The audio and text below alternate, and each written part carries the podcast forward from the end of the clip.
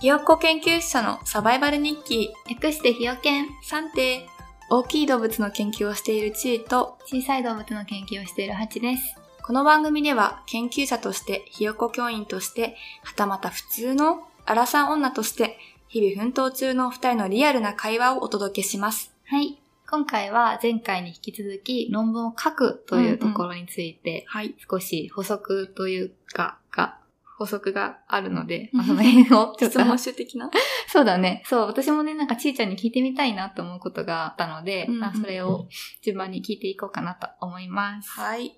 まず、はい。と、 イントロとか考察とかは特になんですが、論文書くときめちゃくちゃ論文読むんですが、どうですかああ、もう、そうですようね。んまあ、めちゃくちゃ読みますよね。私たちは、その、実験したら、現地論文とか、オリジナルアーティクルとか、リサーチアーティクルとか、そういう感じで、その、種類の論文書くけど、なんか、実は、研究の世界では、その、なんか、レビューって言って、創設って言って、これまでの研究結果をまとめて、なんだろう、教科書みたいな、うんうんのを書く項目というか、そういう種類の論文もあるんだけど、、いいよね。うん、それってでも相当論文読まないと引用しないといけないんだけど、でもそれができちゃうんじゃないかってぐらいの意気込みで、うんイントロとか考察書くときはめっちゃ論文読むようにしてます。確かにじゃないとなんか頭まとまんないしね、うんこれまでのこととかも。い書いてる時間と読んでる時間結構、や、書いてる時間の方が短いんじゃなうん、そうかもい、ね。うん、多分。検索して、だから自分が納得いくまで本当にやられてないかとかさ。確かに確かに。私調べるよね。結構そうで、そこに時間かかっちゃうかも。あれだ、2個目の大事なこと。再現性と新規性ああ、そうそがうそうそう。論文では大事だから。でもやられてますよとか、もしその人のことを、もしやられてた、ちょっと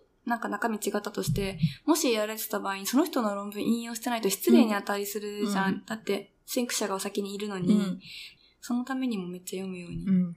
してます。そうですよリね。スペクトするためにも。そうです相手をね。じゃあ論文書く、あう、ん。多分基本的にはこの論文たちって英語の論文の話を私たちはしてる今んしちゃっでてするけかどもしれない。確かに。でも日本語で書くときもあります。うん、日本は文集もありますが、うんうんまあ、英語で書くときは最初から英語で書いてる。なんか時と場合に私の場合は寄ってて、海外で研究したやつは、初めから英語で書いてたけど、なんか学生さんが一緒に実験してくれて、その卒論とかにしてくれたものを、それを自分が論文化するときは、もうは最初にあるものが日本語だから、ああ、そっかうらん、。そこから私は結構英語にしていく場合が。へえ。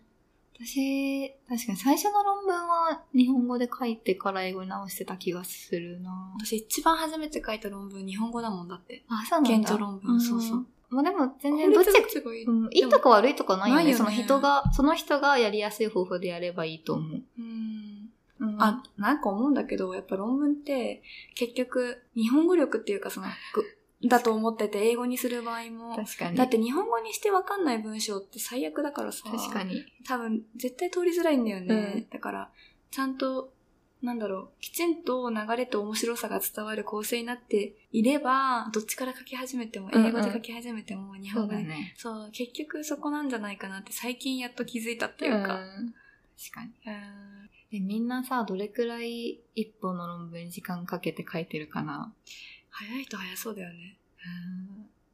あーちゃんは私は、一番早く書けたやつは1ヶ月。でも、超短いやつ。あめちゃくちゃ短い。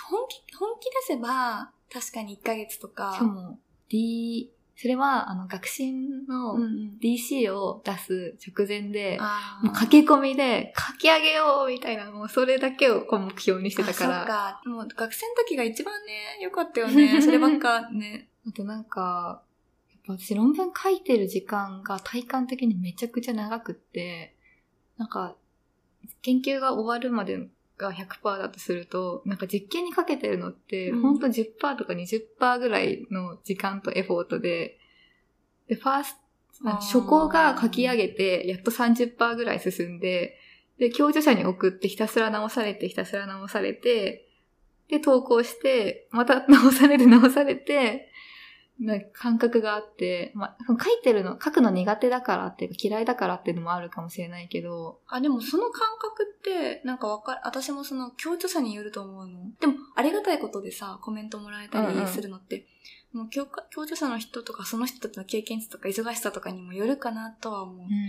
まあ、ただね、私の分野だと、実験の時間ってめっちゃ長いから、あ逆に、おだよねあの物理的っていうか、本当の、なんかそうだよねめちゃくちゃそうそう、長いから、だから、それで考えると、体感的に、体感的な話すると、論文書いてる時間ってめっちゃ短い気ーがする。えー、そうなんだ。あと私、実験してるのがさ、苦痛だと思うことって正直ないのね。ああ、わかるわかる。楽しくてうん。う。んあそれもあると思うんうん。なんかでうすまくいかなくすぎると、う。うわ、うわ、なんでまた出ないとかいうのが、日々続くのが2、3週間続く時期も余裕であったりするから、しかうんも、そういう時は結構病むけど、うん。それも含めて好きだから多分できてうんうる。んうん。最初は大変だよね。一本目とか本当にさ、うん、大変だった 大変。うん大変だよ、頑張れ。論文さ、書くときに、うん。ワードのうん。書いてる原稿だったら、てか多分どの原稿でもそうだけど、原稿には行番号をつけなさいってうん。いうのは絶対すごい教わって、うん。で、査読とかするときに行番号ついてないと、ちょっと。え、ちょっとそんなの許されないで しょ。そうだよね。私もなんかも絶対つける。う、まずめちゃくちゃ印象悪くなる。うん。ワードで行番号がなぜあるかっていうと研究者のために。ねていうかさ、絶対だって物書く人って、あの、小説家とかみんな使うよね、絶対。あー編使だっあって確か編に集。者の人どうやって指摘するのって感じ。確かに確かに。ページ番号じゃ無理だもんね。無理無理、無理だよね。あの機能には全て理由がある。行番号をつけるの。うんはい、つけましょつけてください。う。はい。なんかフォントとかってこだわりとかあったりする私何にもないんだけど、さいでも最近はタイムズニューロうんマうンん系の方が読みやすい気がしてて使うけど、私もね、実際、自分が書くときとかは、それが多い。でも雑誌にあの合わせてるから、ゆえにこだわりは、こだわりはないか。うんでもあんま変に変えない方がいいよね。タイムズニューロマンか、変えるとしてもそれぐらいにしといた方が、無難。うん。 協著者として論文を書くことに参加するときって、なんかどうしてるんだろうみんなって思ってて、私あんまり経験がなくて。いや、実は私もあんまり、日本、うんでもほぼ、ほぼ書いてなくてさ、正直。いや、わかる。なんかその時まだ学生だったんだうよんね。